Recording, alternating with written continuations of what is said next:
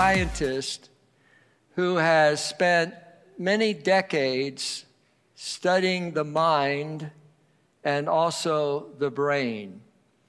She's a speaker, an author, travels the world.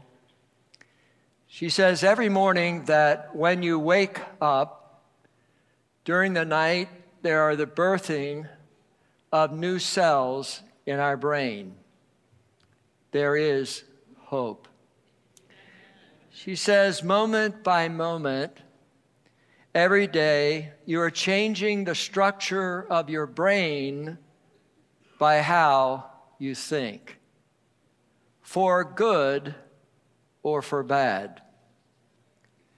We know that although we all have been born again and we have come to Christ, our hearts have been born again, but our minds have not been saved, and that our minds have to be taken care of spiritually. If not, our minds become a rogue that will take us where we don't want to go.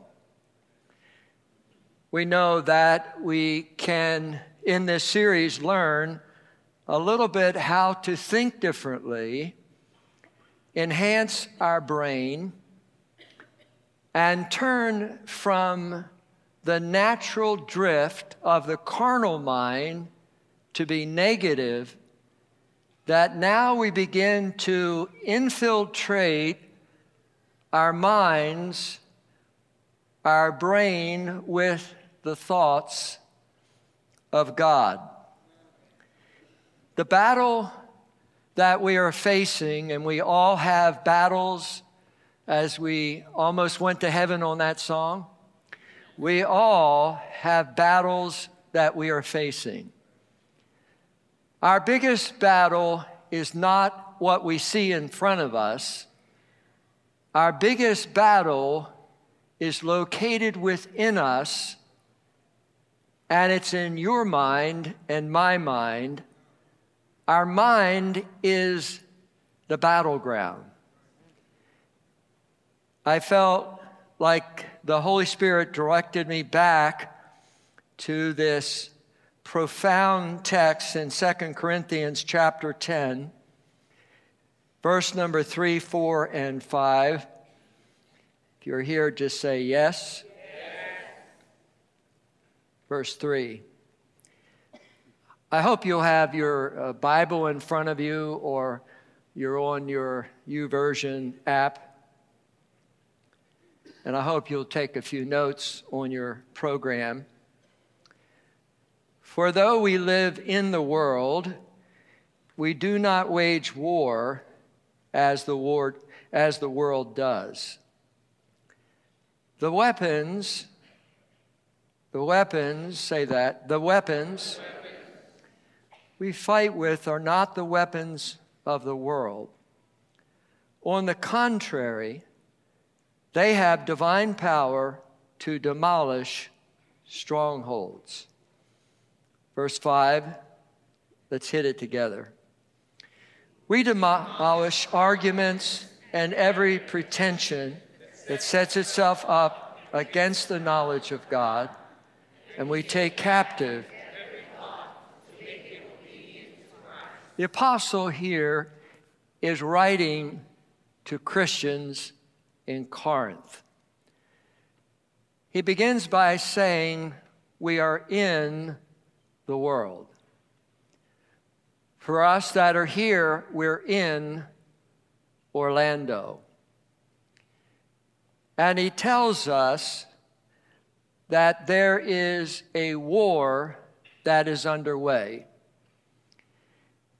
He has this dichotomy between the war that is being fought within our culture and the world, and the war that uses weapons that are godly to destroy every enemy in our minds.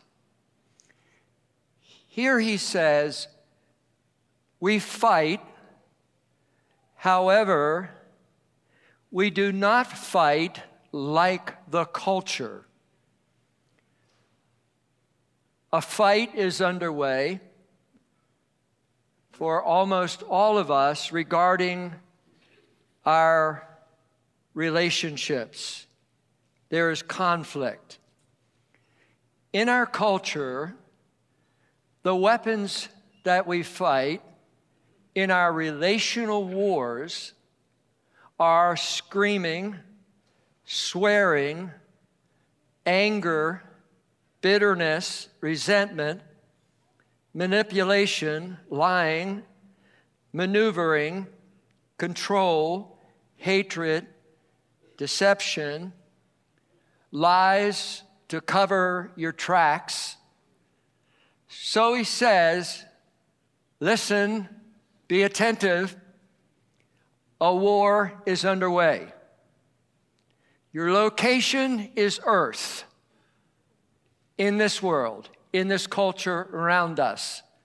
Be very careful writing to believers that you do not incorporate in your fighting the weapons that the culture uses.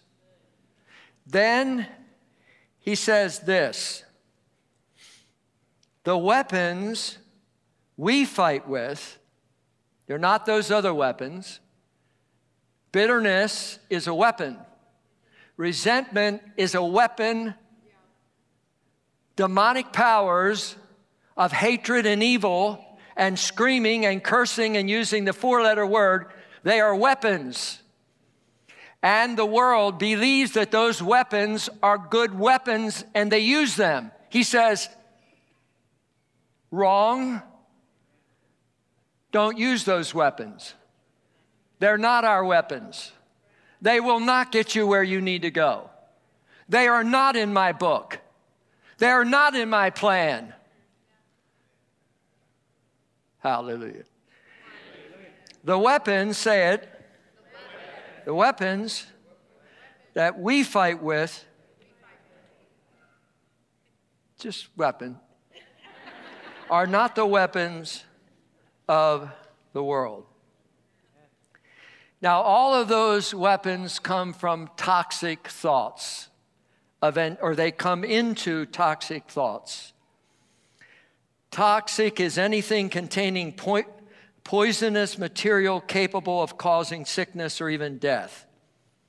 We're talking here about spiritual thoughts being toxic, poisonous in your mind. And here, the apostle says, these are the weapons that you need to use. And we know the most powerful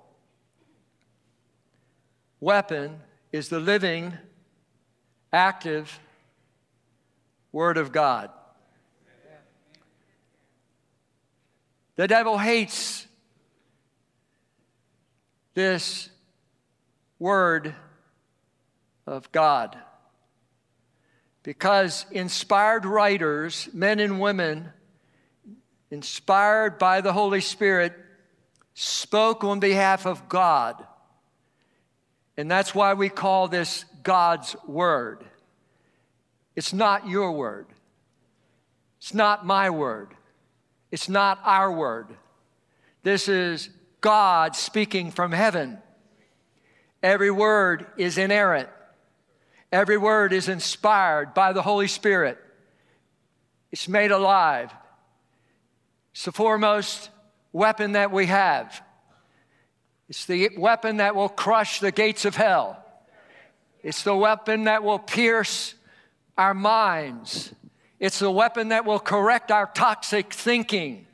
It's the word that will shove all the condemnation off of our hearts. It's the Word of God that is able to crush every enemy that is coming at us. And the enemy hates this word. He's against this word. He would like us to take the word and put it in the back and tell funny stories and just have an entertainment here. By the way, this is not a devotional book. This is the inspired Word of God. This is, this is, this is the Word. And when we begin to understand it's a weapon, when we begin to understand it's a weapon given by God, it's our weapon in our house. Some people have guns in their house. We don't. We have weapons better than guns and rifles. We have, we have the Word of, scratch that. We have the Word of God that is alive and active inside of us.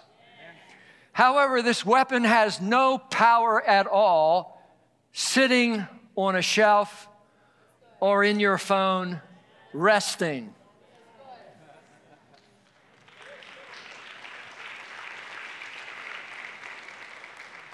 And when we get up and we begin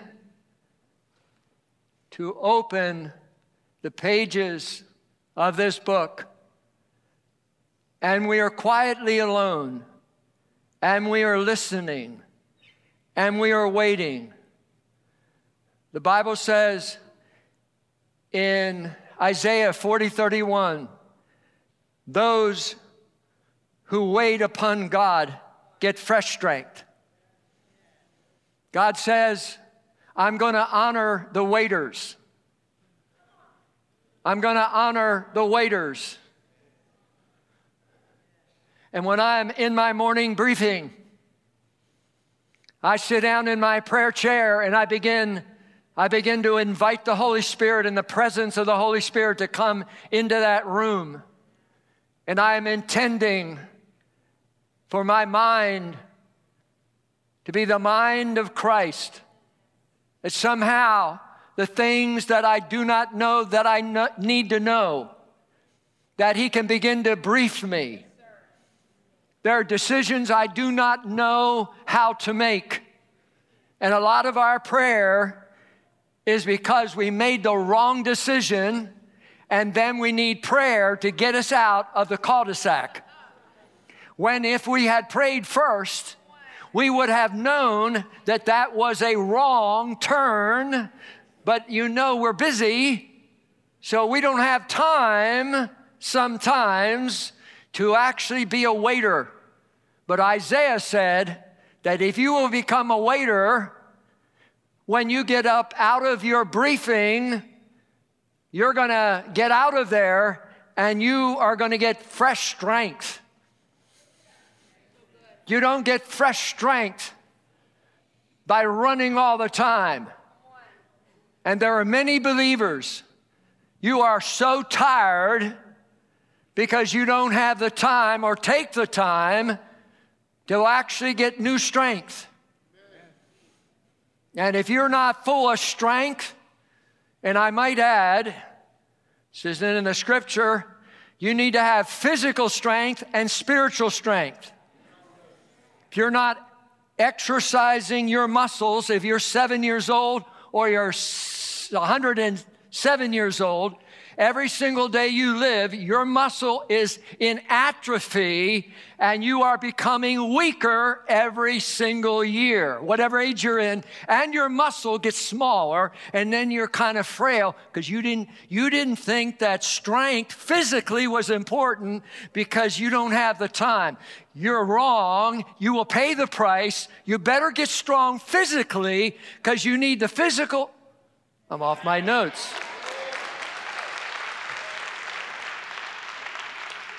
The waiters get fresh strength. When they get fresh strength, the Bible says they begin to run. And the Bible says they walk. And what He means by walking is you're going somewhere. You're not like when I was in the Army, the captain would say, walk in. We have soldiers here. Walk in. Oh, my God. Walk in place. I'll get back on my notes here. When you, when he says you're going to walk, it means you're going somewhere. When he says you're going to run, you're not going to get tired.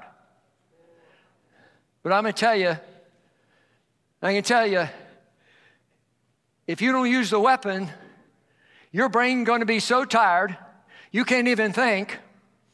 And then the toxic thoughts come in, and then the enemy makes you weak. And when you get into the battle, you get whipped every time. He says, don't, don't use the weapons of the world here. Don't use them. Anger, resentment, bitterness, malice. Put those weapons in the tool shed. Get out your book. Have a morning briefing. I do it in the morning almost always. I do it in the morning because my brain is fresh. My body is alert. It's hard if you have twenty kids in your house, changing thirty diapers, I understand. Maybe you do it at midnight. But the Bible says that if we wait, we will be strong. And God will do marvelous things. Hallelujah.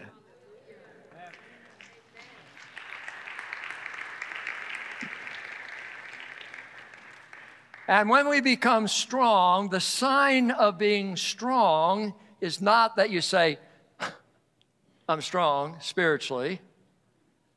The real test, if you're strong, is how you live your life under tense circumstances.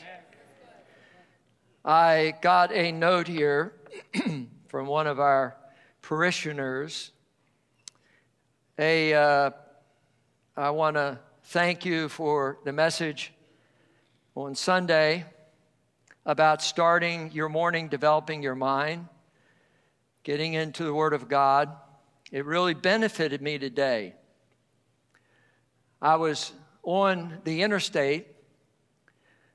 A person tailgated me, then went around me, hope that person isn't here, and was hitting their brakes in front of me. He said, instead of succumbing to the retaliation, retaliation and doing something stupid and ungodly, I took a deep breath, prayed, and today was a spiritual mental warfare win for me. Keep the word on this subject. I will. Amen.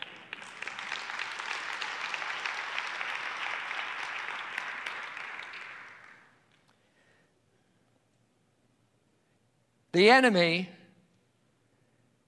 is constantly trying to put in our minds that you can't, you can't. His strategy is clear. You can't overcome your negative thinking. You cannot beat your destructive habits. You can't forgive your father for what he did. You can't have really healthy relationships. You can't change the direction of your life. You can't be successful. You can't get over your shyness. You can't be a world changer. And what he does, he fills our minds with lies. And what he is trying to do is to tell us who we are, what we can do, what we cannot do, until we begin to have one you can't and another one and another one. And rather than seize the moment, rather than step up as a radical world changer, he quietly, subtly continues his you can'ts until over time, over years, he backs us up so that we're ineffective.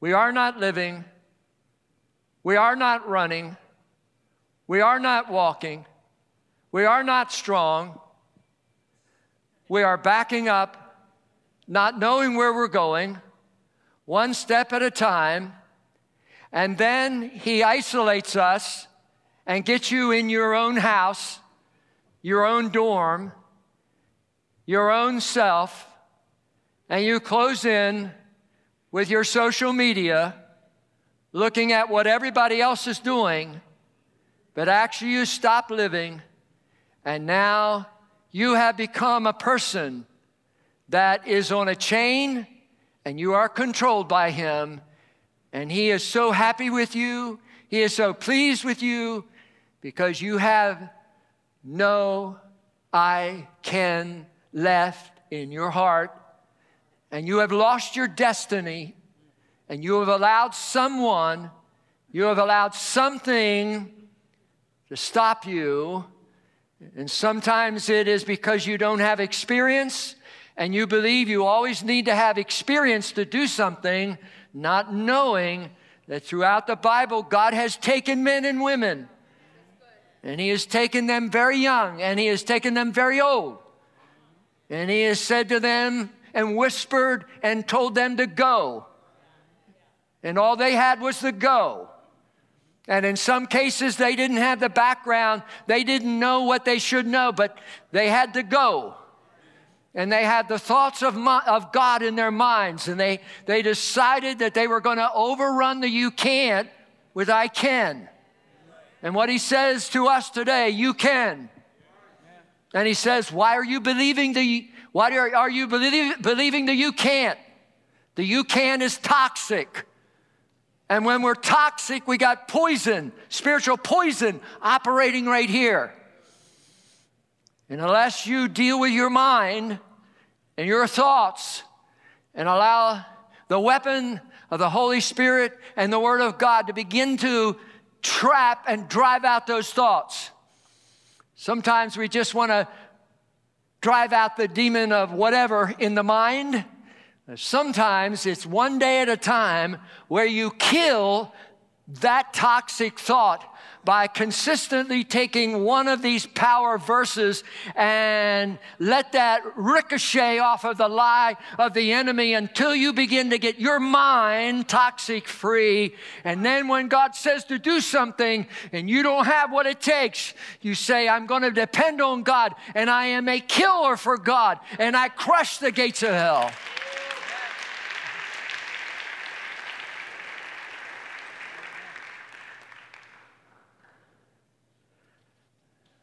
Strongholds are prisons.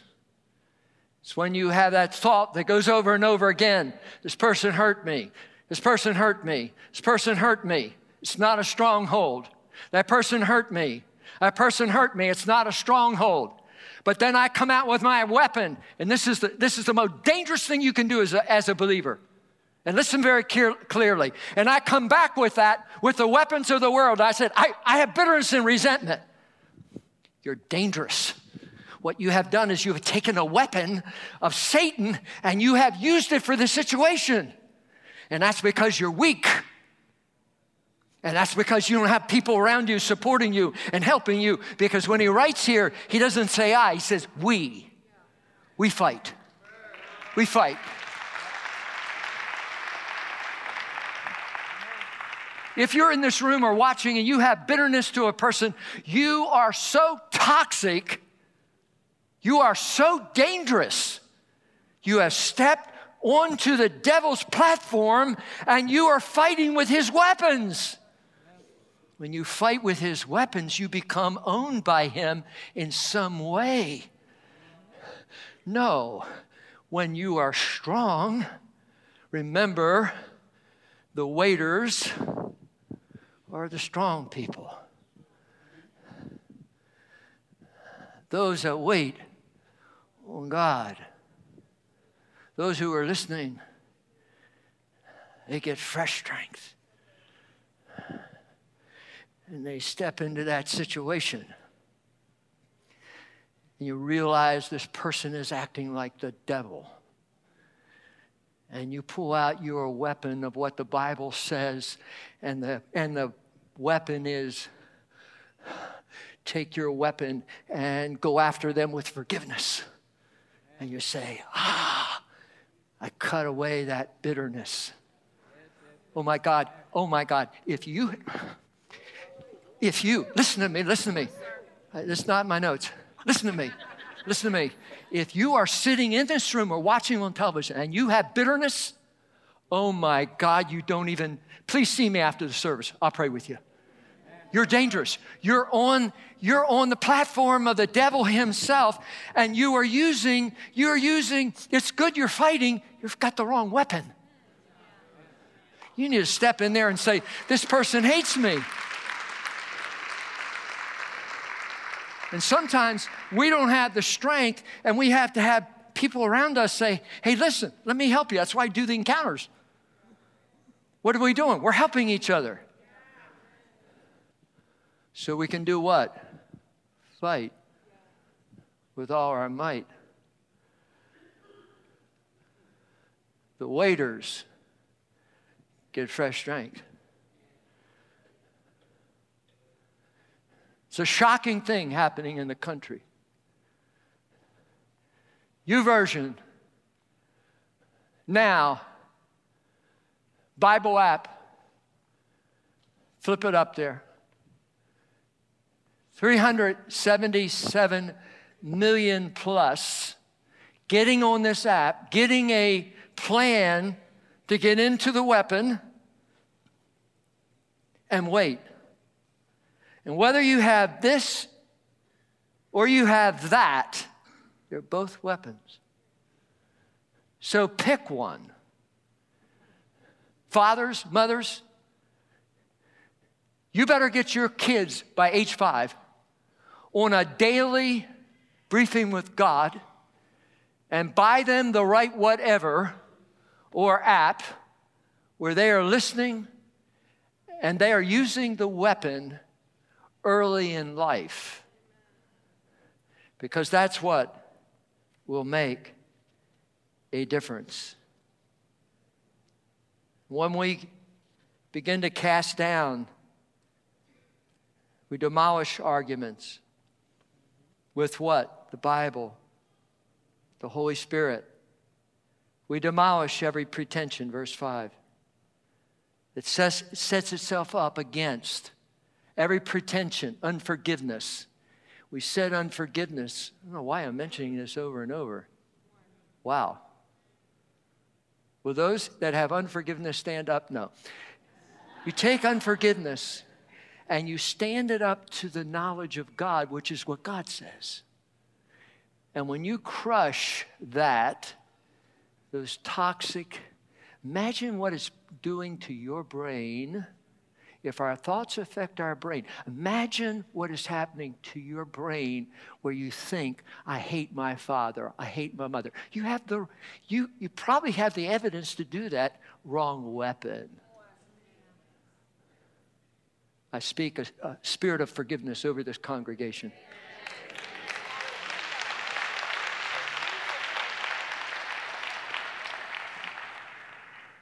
We have to fight. God has given us certain destiny, and He'll tell you to do something that you think you can't do. I learned just in the last few days that a call came from the mayor's office of the city and invited my wife, Judy, to come and pray for the city council. And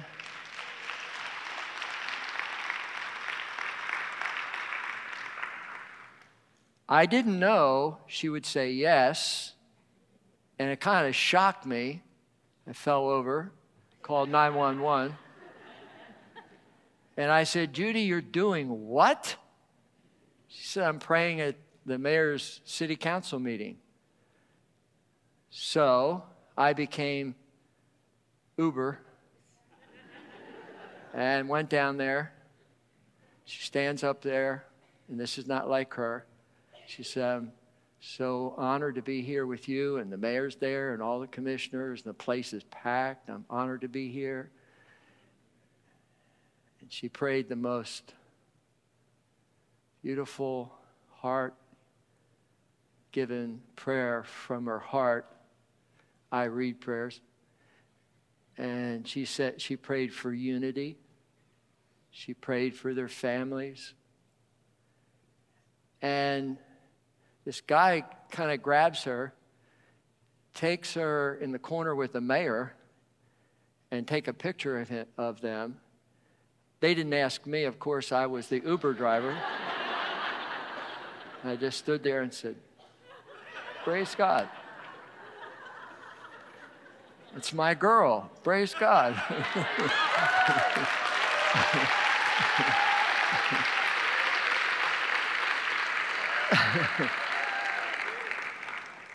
And I, I was so proud of her,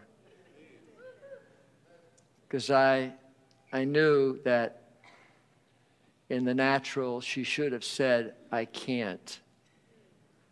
But God gave her the I can.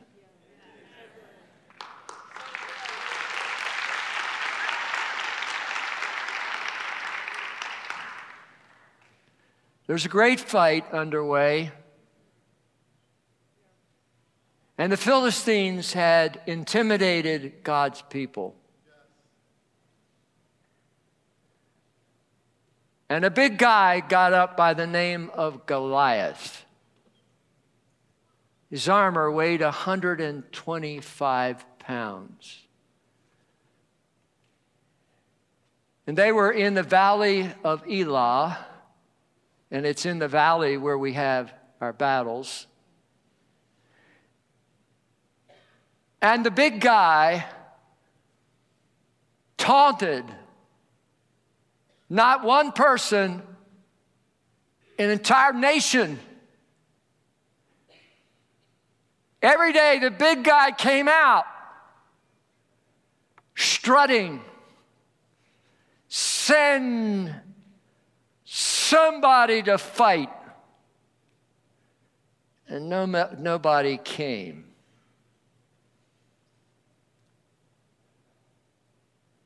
In the crowd, there was a student that was in the mix, about fifteen years old, they say. His name was David. Everyone thought Saul could have gone. But Saul said, I can't. He's too big and strong. The other mighty warriors could have gone, but every time they looked at Goliath, he was too big. He was too strong. And this little guy, fifteen years old, comes out, and he sees this guy strutting.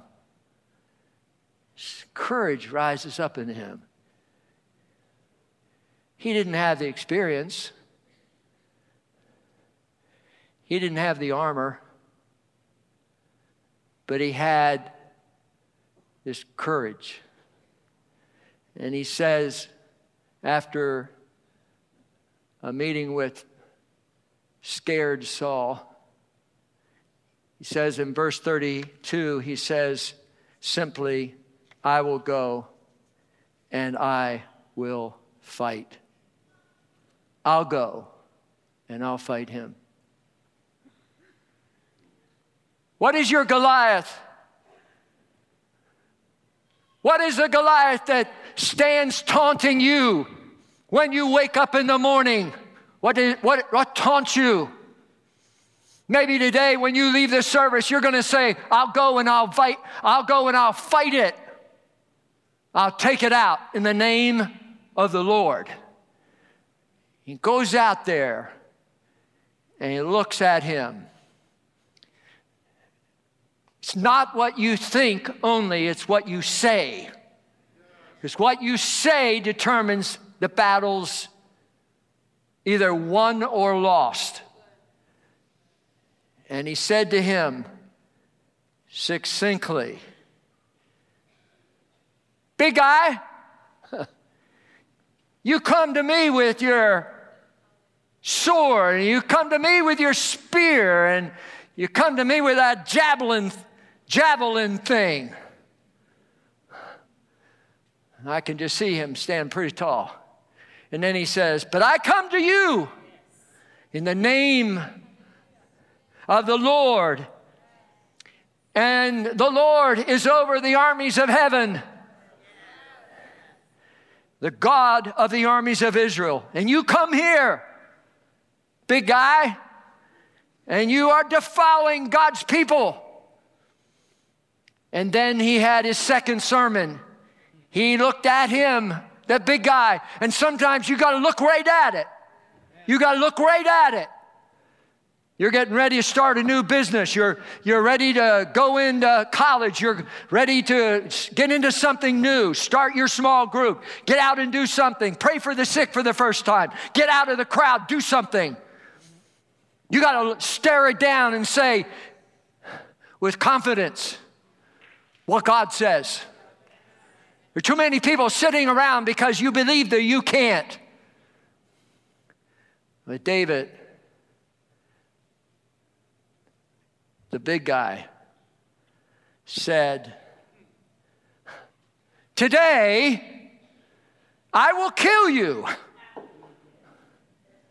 And I not only will kill you, I will cut off your head. And all your people will be wiped out. And the birds will be getting a meal."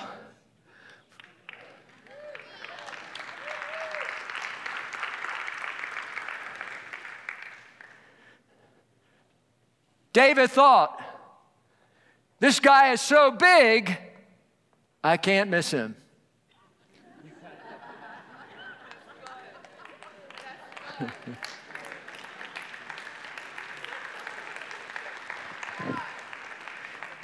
However, the stone didn't kill him. The stone did not kill him. It just knocked him down. And sometimes you can do something and you just knock down the enemy. Amen. With that little whatever. But then he ran in after him. He took his sword, pulled it out, and said, "Praise God." Whew. I'm not suggesting anyone kill anyone here this morning. Just for the record. I'm suggesting that you fight. I'm suggesting that when we sing this song in a moment, we fight. Don't sing it just generically. I want you to think of something you're fighting. You have insecurity? When you begin to say, "This is how I fight," you put insecurity in your mind. Say, I'm, a, I'm taking you out. You have resentment and bitterness? Please, please don't go to the cafe or leave this place before turning in your weapon of unbelief, of unforgiveness and resentment. Turn in your weapons here. Come up and see me, Zach. I'm turning in my weapon. We need to have a bonfire after the service.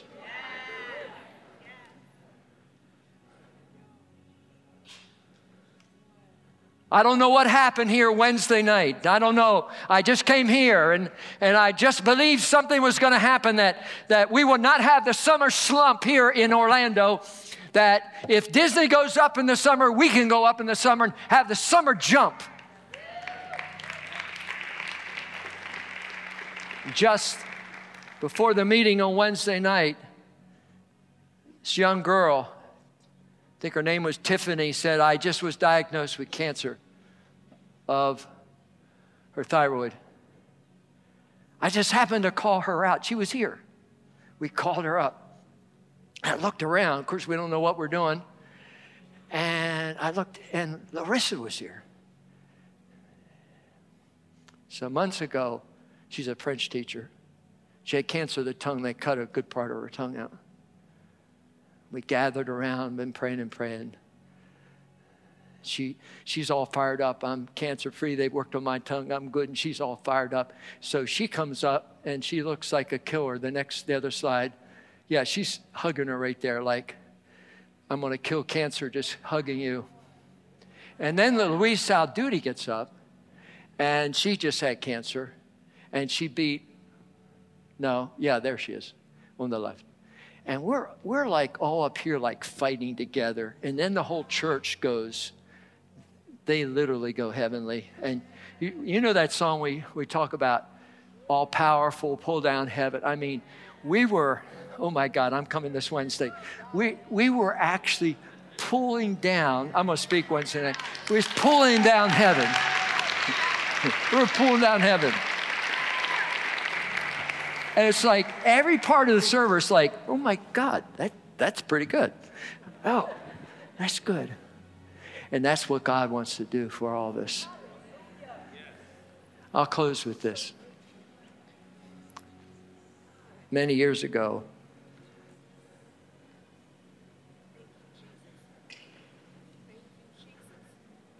I had taken over the pastorate of uh, Calvary Assembly. And I've been asked by Doctor Cho to be on his board. And I was at this meeting, and I, we were all kind of like just sitting. Someone came up to me and said, tapped me on the shoulder, he said, Doctor Cho wants you to speak on Sunday in the main service. I said, oh my God.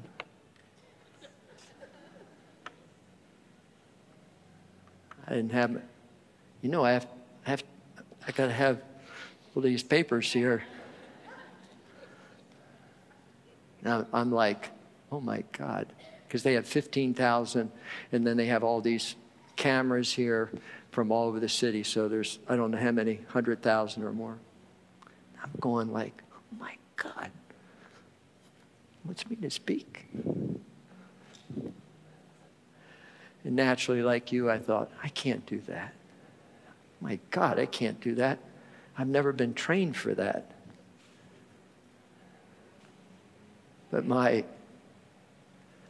favorite book and the uh, person in the whole Bible is David. And I always used to say, what would David do? I said, I'm going to be David.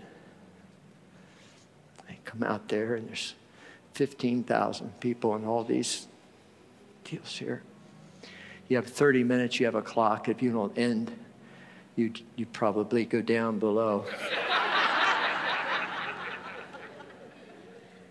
Sometimes you just have to show up, and God will show off. Hit it, hit it, hit it, hit it, hit it.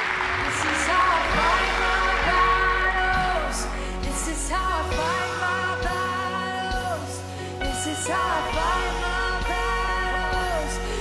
is how I fight my battles. This is how I fight my battles. This is how I fight my battles. This is how I fight my battles.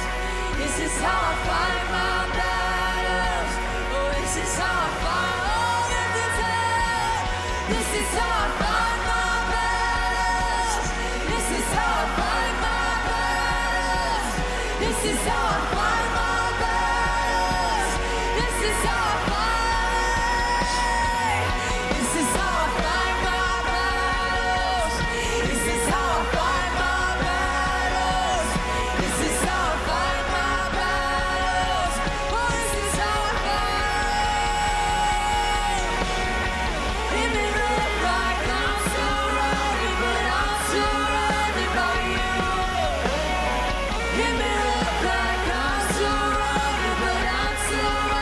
Bye.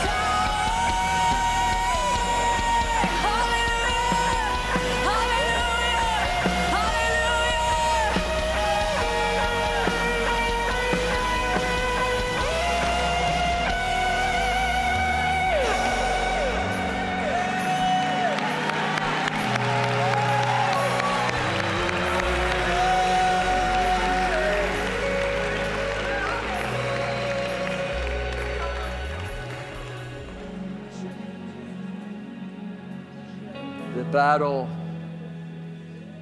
battle was raging so strongly on the earth. Evil was everywhere. And one day, God the Father realized there needed to be a Savior on the earth. And Jesus said, I'll go. I'll take on humanity. And he actually came in the flesh. And his life was short. It's thirty-three years. It was clear from the Father that his mission was to die on the cross for sin and sickness and mankind that was lost everywhere. And Jesus actually came.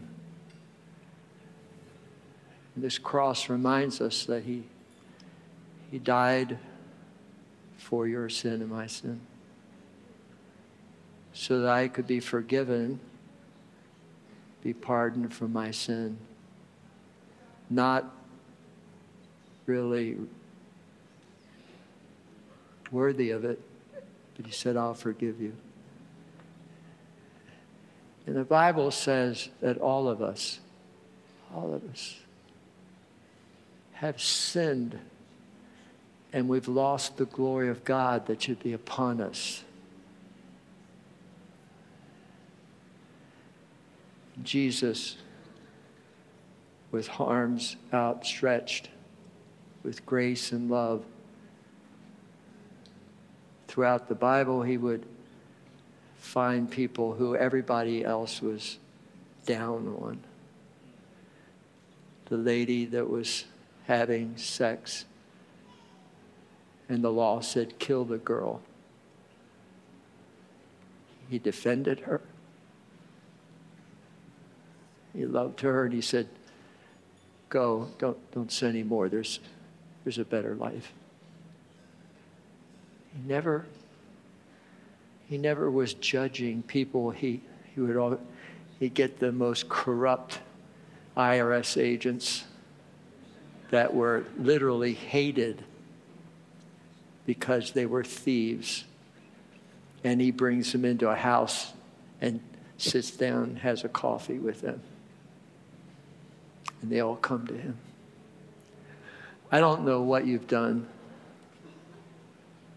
I can tell you the size of your sin, and all sin is the same, but we put it in sizes. The cross is big enough to cover any sin. Any sin.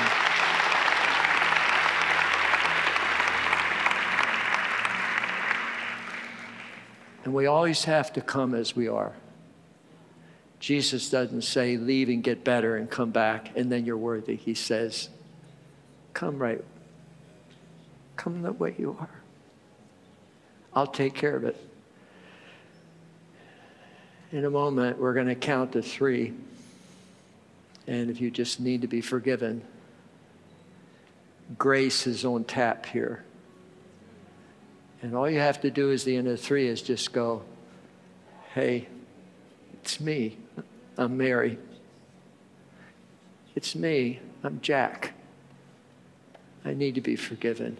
And Jesus says, Mary, come on. Jack, come on. We're going to count to three. You just need to be forgiven and engage Jesus. Or maybe you knew the Lord and somehow you're in a matrix that takes you the wrong way. Come back. Come back. All the way from the last row of that balcony over here. I'm going to count to three if that's you. Without hesitation, get out of what you're in. You may not know everything about Jesus, but I can just tell you he's good. He's good. One, two, three. Put your hand up. I want to be forgiven. Put it up. Over the building. Yes, yes. Put it up. Put it up. Yes. Put it up. Put it up. Put it up. Yes, yes.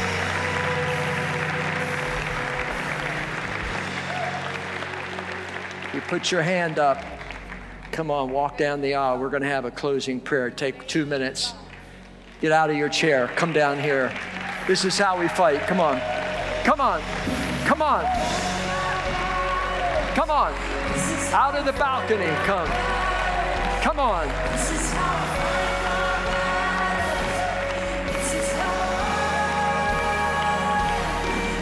How I fight my battles.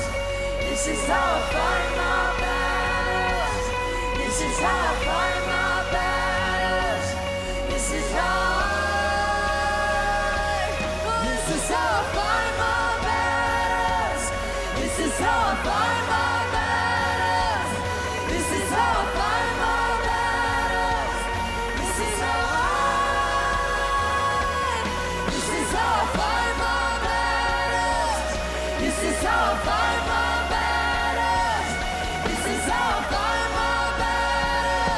Oh, this is how I. It may look like I'm surrounded, but I'm surrounded by you. Oh, it may look like I'm surrounded, but I'm surrounded by you. Yes, we are. It may look like I'm surrounded, but I'm surrounded. It may look like I'm surrounded, but I'm surrounded by him. It may look like I'm surrounded, but I'm surrounded by you. It may look like I'm surrounded, but I'm surrounded by you. It may look like I'm surrounded, but I'm surrounded by you. It may look like I'm surrounded.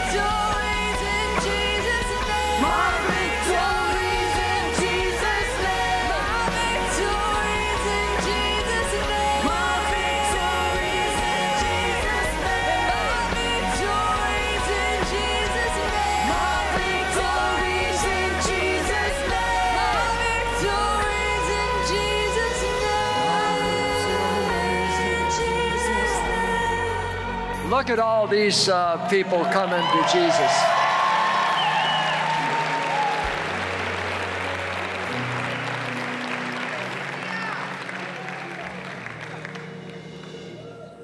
Our focus right now is not the enormity of what you've done. Our focus is on how good Jesus is. Sinless Son of God. Holy, and he welcomes you into his family. And today, you're simply opening your heart to the Lord, and you're asking him to take your life. You're giving up control. You're saying, Jesus, here I am. And we're going to pray this prayer. And just pray it from your heart like a child. And then right after that, Pastor Dave and my wife Judy's been down here hugging you. We're going to take you to the side for two minutes for give you a Bible and a nice hug. I'm going to ask no one to move when we finish this because the Lord gave me another word for just a second. I'd like our friends that are online to, if you need Jesus, and there are several that are watching. You're Buddhist. There's one person that's a Hindu, and Jesus will change your life. He is God. And let's pray this prayer. Jesus, Jesus. I put my faith in you, I put my faith in you that you took my sin on the cross. I confess and believe, I confess and believe that God raised Jesus from the dead, Jesus from the dead and, he and he is alive. I turn from my sin. I, from my sin. I, repent. I repent. I abandon my life, abandon my life to follow Jesus. To follow Jesus, come into my heart. Jesus, forgive me of my sin. Me my sin. Give me your grace, Give me your grace. The gift of righteousness, gift of righteousness. And eternal life. You prayed that prayer. Welcome home. Welcome home. Okay. Go ahead. Go ahead. No one move for a minute. No one move for a minute. No one move. Go, go with them for five minutes if you would. Yes. Is this incredible? Incredible. Incredible. Now, felt like the Holy Spirit said this. I went on and on about forgiveness. This sermon was not on that. If this morning you decided that you were forgiving someone, I'd like you to, just with soft music, just to walk up here and stand. And I want, I want it to be obvious to the devil, he just lost one, his weapon of bitterness and resentment.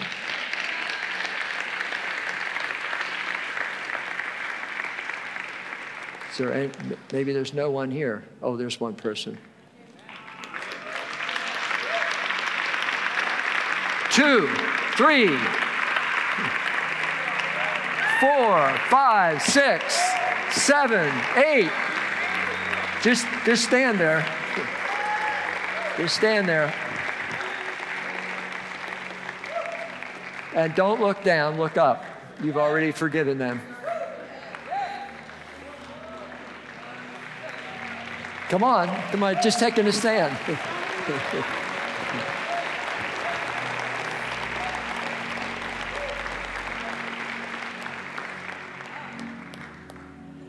Anybody else need just take a stand? I just want the enemy to know publicly that he lost. It was.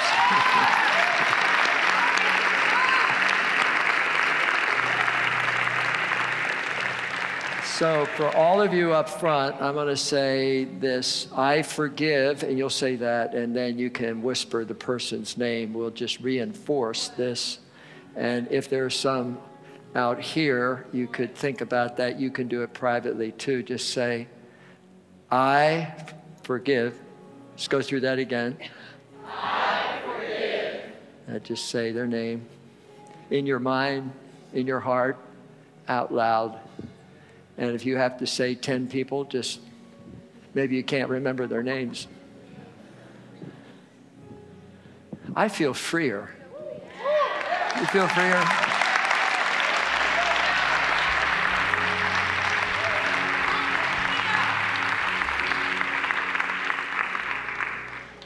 Wow, nobody's moving. Hallelujah. Hallelujah. Hallelujah. Hallelujah. Hallelujah. Let's just lift our hands and begin to thank him for his goodness. Just begin to thank him for his goodness. Hallelujah. He's good. He's good. Hallelujah. All over the building, just lift your hands, begin to thank him. Thank him. He's been so good. He's been so good. He's been so good.